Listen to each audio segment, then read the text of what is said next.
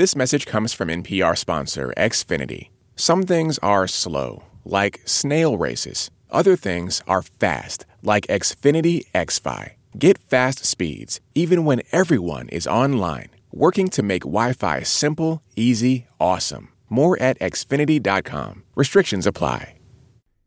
Then either they are faster than me or imprecise. He closed the door on her and padded back to the bed and took off his pants again. They looked okay. Laying them out under the mattress was as close as he ever got to ironing. That was a passage from Never Go Back, the latest Jack Reacher novel written by Lee Child. And read by our intern, our deep-voiced intern, Stephen Tobias. Hello. So so what uh, Stephen was reading there, uh, you heard, is that Jack Reacher, a character we love, irons his clothes, not with an iron, but by taking them, putting them under his mattress, sleeping on it, waking up, pulling them out, and they're they're pressed flat. It's a modified hot press machine. Without the hot. So we are going to try this. We have all put pants in our mattresses, and uh, we're Jack Reachering them. We will be back uh, and see what happens later in the show. This is How to Do Everything. I'm Mike. And I'm Ian. On today's show, we're going to tell you how to spoon properly. We'll also tell you how to make a long-distance relationship work. But first... There, I found it. Hmm? Mister Lomax. Bernie, how you doing? Great place. Hope you don't mind, but we did. We just walked in. We didn't know that Mister Lomax... Bernie! Hey, don't slap him. That's your boss. I know. He's meditating. No, he's not. He's like dead, man. Come on. All right, yeah. So, a- as you can hear, there's a dead body in this scene. There's a but there's a human being, a live human being, playing said dead body. So what does it take to play the dead body on a T V show? Chuck Lamb uh, does this as a profession. He lives his life going around playing a dead guy. So so Chuck, uh, just tell us, how many times have you played a dead body? Oh, at least two dozen. Oh, maybe closer to thirty, counting horror movies and um, T V shows and that kind of thing. So how do you get into that? Well, it was funny. It started as a bet between me and my wife. So we were watching Law and Order one night, and I told my wife, I said, gosh, I'd like to be on T V or in a movie one time just to see my name on the credits. You know, and I'm that kind of guy. I, I didn't know how to swim, but we took scuba diving lessons, yeah. And I realized that as long as I had the respirator in my mouth, I couldn't drown. You know what I mean? Sure. So there's always a way around things. And I, I fell asleep that, li- that night, and I had a dream that I was laying on Law and Order, and the guy above me was making fun of me, you know, laying under there, and I woke my wife up in the middle of the night, and she goes, what's wrong? And I said, I got it. I said, and I put my hands on my hips, and I said, I could be dead body guy, yeah. You know, and just play dead bodies because everybody needs them. Western needs them. A gangster show needs them. War movie needs them. And that's why we started. She's come up with the idea of uh, taking pictures of me around the house, and it was crazy. It just went like a snowball virally around the internet. And within six weeks, we were on the front page of the New York Times. Wait, so when you, just to get started out, you you posed around your house like a, a dead body, and she took pictures of you? That was it. We uh, we uh, I fell down the steps. I put myself under the garage door. Uh, back then, they had the big scare about the bird flu, so I put my head in a bowl of chicken noodle soup oh. because we thought that'd be kind of ironic, you know. What was your first uh, time playing a dead body then? Uh, well, I actually played dead on the Today Show when they asked me to be on it the first time. But out of that that um, appearance on the Today Show, they booked me on What I Like About You with Jenny Garth and Amanda Bynes. All right. So, but, but I don't know that show very well. What under what circumstance does the dead body appear?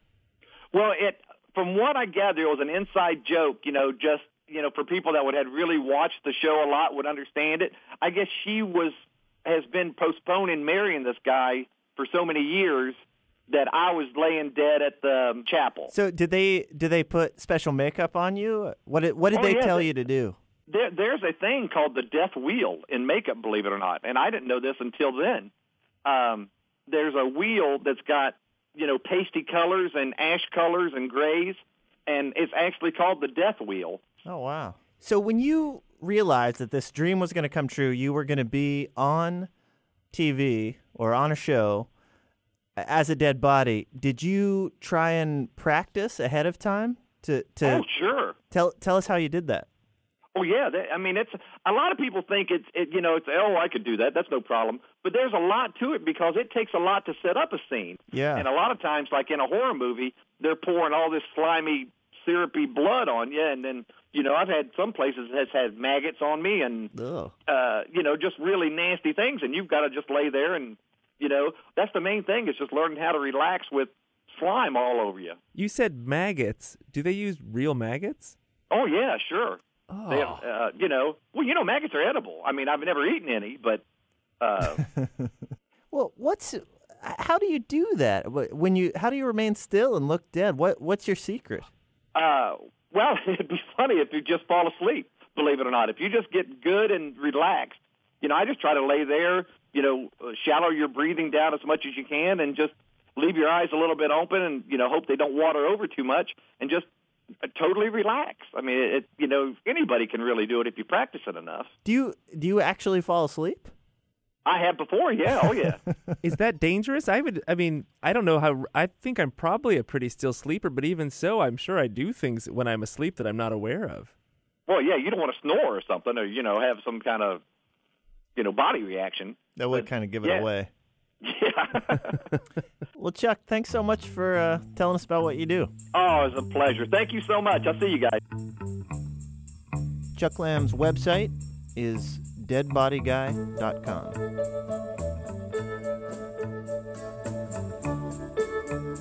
Hey, Rich, what can we help you with? Well, you know, uh, getting colder out at night now, and uh, I was... Uh, The other evening, I was, uh, it was a little cold, and I was trying to keep my wife warm, and so I kind of, you know, moved over. And uh, sure. I don't like this term too much, but, uh, you know, I've heard it's called spooning. So I, yeah. and and she said, what are you doing? This is wrong. You cannot do the humping dog. Whoa. Now, I, so the humping dog was me putting my right leg over her right leg, I guess it would be. Well, I've never heard that term before, but that I will say I think that's pretty unorthodox spooning technique.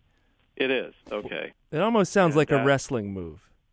It is. I've discussed this with several of my friends, and, and some of them are like, yeah, that's that's perfectly acceptable, and then others will say, no, that's not acceptable whatsoever. So I guess I was wondering, is this, did I miss this? Is this uh, some taboo of, of spooning that I'm that I'm not familiar with?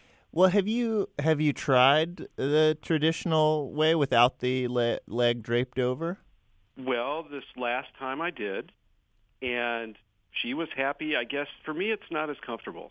Okay. Mm-hmm. Then we'll do that for about four minutes, and then it's like I just gotta I go away, and then I fall asleep. I don't know if there's some other uh, type of. Uh, there can't be just the one type of spooning. So, is this a new relationship? No, we've been married for twenty-five years. Oh my gosh! And she's been holding this, must be keeping this in for all of that time. How long have you been trying the humping dog here? I, I guess for twenty-five years. Oh wow! We're gonna look into this for you, Rich. Thank you. We're gonna save this marriage. Thank you. Thank you so much, because I think we, we we could maybe make another twenty-five years. If nothing else, you can just wrap that leg around her so she can't get away. there's, there's really only one person uh, who can help with this. Kate Mulgrew. She plays Red on Orange is the New Black, and she was, of course, Captain Janeway on Star Trek Voyager. So, so Kate, what do you think of, of Rich's spooning technique? Beep, beep. She's absolutely right. Against the rules, not spooning. that, okay? That makes it something else. Yeah, that makes it foreplay. Okay? Spooning is not sexual. Rich, spooning is comforting. Spooning is loving. I want you to first go into the kitchen. You, I'm sure you two have a kitchen. And look at the spoons. Take them out. Take two spoons out and fit one bowl into the other bowl of the spoon, and you will see that the bowls are very snug and together and very closely aligned, whereas the bottom of the spoon, the ladle of the spoon, are straight and hardly touching. This is what we wish in a spoon. She wants you to pull her in and encircle her. She does not want you to lift your great leg, which probably weighs about thirty-five pounds, and put it over her tiny lower body. and squeeze her to death and get aroused and then make love to her because she wants to go to sleep gently and with comfort in your arms. Well, it it seems like maybe the first step for Rich and his wife would be to to have two spoons in the bedroom, two actual spoons, as a reminder of what proper spooning should look like. Well, I think uh, Rich's wife knows very well what spooning is. Yeah. So maybe... It's deeply intimate, but it does not get erotic at any point. Have you heard of the humping dog before? Is that familiar? I've heard of the humping dog, and I've... I've experienced the humping dog, and it's a drag. Oh. The humping dog is more like a knife. Do you know what I mean? I think or so. Or a corkscrew, but it isn't a spoon. Okay. Yeah. Yeah, the knife and the spoon don't fit snug together. No, no. Perhaps he can breathe into her hair or whisper into her ear. That's permissible. He's holding her around her stomach, but he is in no way engaging her lower half. Do you have any, Kate, do you have any suggestions on things Rich could whisper into his wife's ear? He could whisper... You are the most beautiful and delicate silver spoon I have ever had the pleasure of coupling with, and I'm going to consider myself the luckiest spooning man in the Western Hemisphere. How's that? That's beautiful. Very good. Isn't that good? It is. Women love to be whispered to when they're spooned. They also love to have their hair stroked. They do not want their shoulders, breasts, stomach, hips, or legs in any way touched, not to mention the nether regions. Not to touch, yeah. Just the hair, the brow, perhaps the eye, and whispering into the ear. All Rich has to do, if he's ever watched his wife with one of their children, is to watch how she spoons with her infant. Mm-hmm. That's what we're really looking for in that moment. Now, Rich, I, I think uh, I think he he wants he he recognizes that the humping dog is is unwanted. He wants to stop it. But he, there's something about uh, traditional spooning that just doesn't work for him. Is there any variation where he could mix it up a little bit and, and maybe try something that would be good for both parties? The only reasonable alternative to spooning is, you know, uh, uh, has to be mutually agreed on. And it sounds to me like Rich's wife really wants the classic spoon. Mm-hmm. So uh, he just has to know that when he puts his big leg over her, he's he's disturbing her. He's yeah. disturbing slash irritating her. Okay. And the other thing I want to say to Rich to uh, assuage any fears he may have, or, or if he considers this criticism, is he's only responding when he does the hump dog thing in a primitive manner, and that he's hardwired to protect his mate. So the leg instinctively goes over her. It's asking him to be more actually female hmm. uh, by assuming the classic spooning position. Well, that's actually good news. So it's it's actually it speaks well of Rich to, to try and do it the humping. It speaks well of his primitive nature. Yeah. He's programmed to protect her in the cave, but the bed is no longer the cave, and the apartment is no longer on the savannah. He can safely assume the now more conventional spooning position. Well, this is great, Kate. Uh, we're going to take this to Rich, and hopefully, hopefully, we can uh, impart some of your wisdom to him. Will you let me know what Rich has to say? Oh, for sure. Because between the three of us, I think he likes that leg over her. You know what I'm talking about, guys? Yeah, I think you're I right. Think he Kate. Probably does. Yes. So he needs to just calm down a little bit.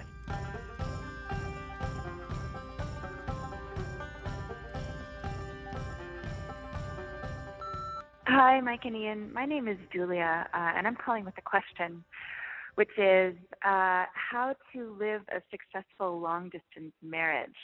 My husband, with whom I'm madly in love, just moved to Cincinnati, Ohio, for an amazing job, and I live, and we used to live together in Brooklyn, New York.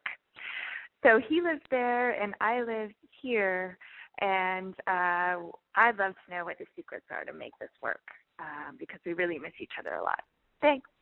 All right, we have we have found a person who not only has been in a long-distance relationship, but has been in the longest distance possible relationship.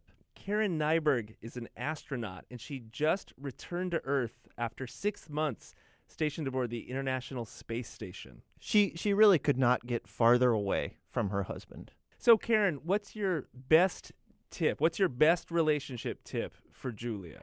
My number one tip would be communicate. I think that's the most important, especially, you know, it, you, when you're not, when you're with somebody, physically with somebody, gestures and, you know, looks on your face and that type of thing, you can tell what kind of what everybody's thinking. But you really need to, to understand expectations and communicate expectations, I think, in order for it for it to really work. How do you do that when you're uh, on the space station?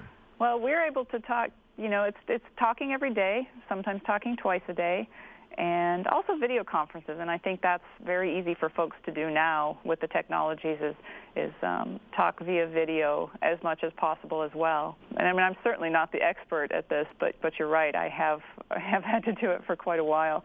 Now, you are when you are having one of these conversations with, with your husband from the space station, do you does it does it feel further away than, say, it might if, uh, you know, I was in Brooklyn and my partner was in Ohio? Um, no, not really. I think the only times it would feel further away is when you're when you're both on the Earth, there's the possibility of getting on an airplane and going to visit each other for the weekend. Being on space station, obviously, you feel farther away in that sense is you can't catch the next flight out to go see somebody. Right. You're stuck there, and that's where you're going to be until landing day. And now, am I correct in that your husband is also an astronaut? That's correct. He flew on two space shuttle flights, both of them to the International Space Station. Um, the last one was the actual final flight of the space shuttle, S T S one thirty-five. And I think that helped a lot with us is, is that he knew where I was, and he, he had been there, so he understood what I was doing. And, you know, I didn't have to describe the place at all because he had been there, and he, he knew where I was. Well, yeah, so much of our interaction is really uh, reflecting on the mundane experiences of our lives. And when you have two astronauts, you don't really need to to waste time talking about the beauty of the Earth as seen from space. In a way, that's right. That's right. One more thing I have to ask. So you, you guys both being astronauts, do you use a lot of, you know, astronomy language in your sweet talk? Or is it just like, no, I... If the word honey is considered... No, no, no. It's it's not really it's not really uh, geeky in that way. In the sweet talk. Well, Karen, thank you so much for your time. Thank you very much.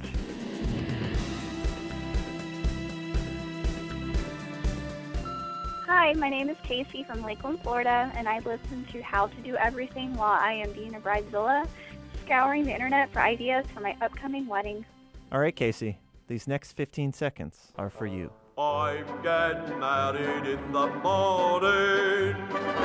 Ding dong, the bells are gonna chime. You, you always hear about uh, Bridezilla, right?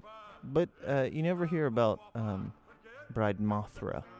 You well, know, we, I still don't understand where Bride Godzilla came out after nuclear testing. He came out of the waters. But where did Bridezilla come? Where was the nuclear reaction that created Bridezilla? Yeah. Dress barn. Show how you'll miss me. All right, I think enough time has passed. Uh, let's check on our pants. All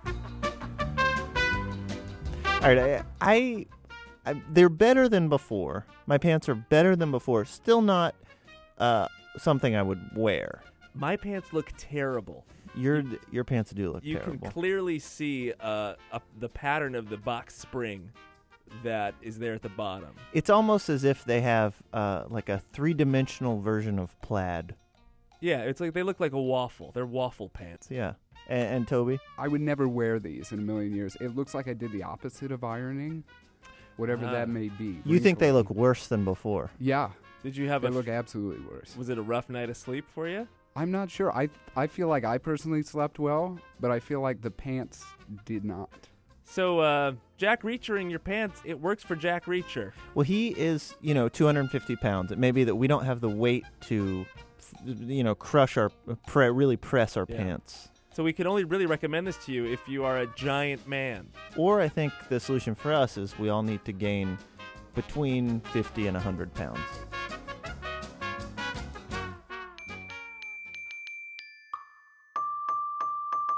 That does it for this week's show. What'd you learn, Ian? I always, you know, it's it's so hard, I think. It's such a hard thing to get off the phone with someone, you know, just mm-hmm. generally. Yeah. And, and I think um, if you were in space, you it would it would be hard to tell the little lies that, that you tell. Oh, somebody's at the door. Oh, yeah. No, you're in a space station orbiting the Earth at thousands of miles an hour. No one, no one is knocking. Well, I should probably get back to... Uh Oh, my tang just went off.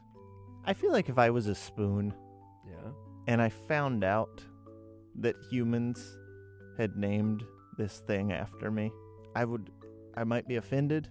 I would definitely be embarrassed. Why is it spoons, though? Because forks do the same thing. Forks fit symmetrically right yeah. inside each other. Yeah, but you never want to be like, what are you guys doing? Oh, we're forking.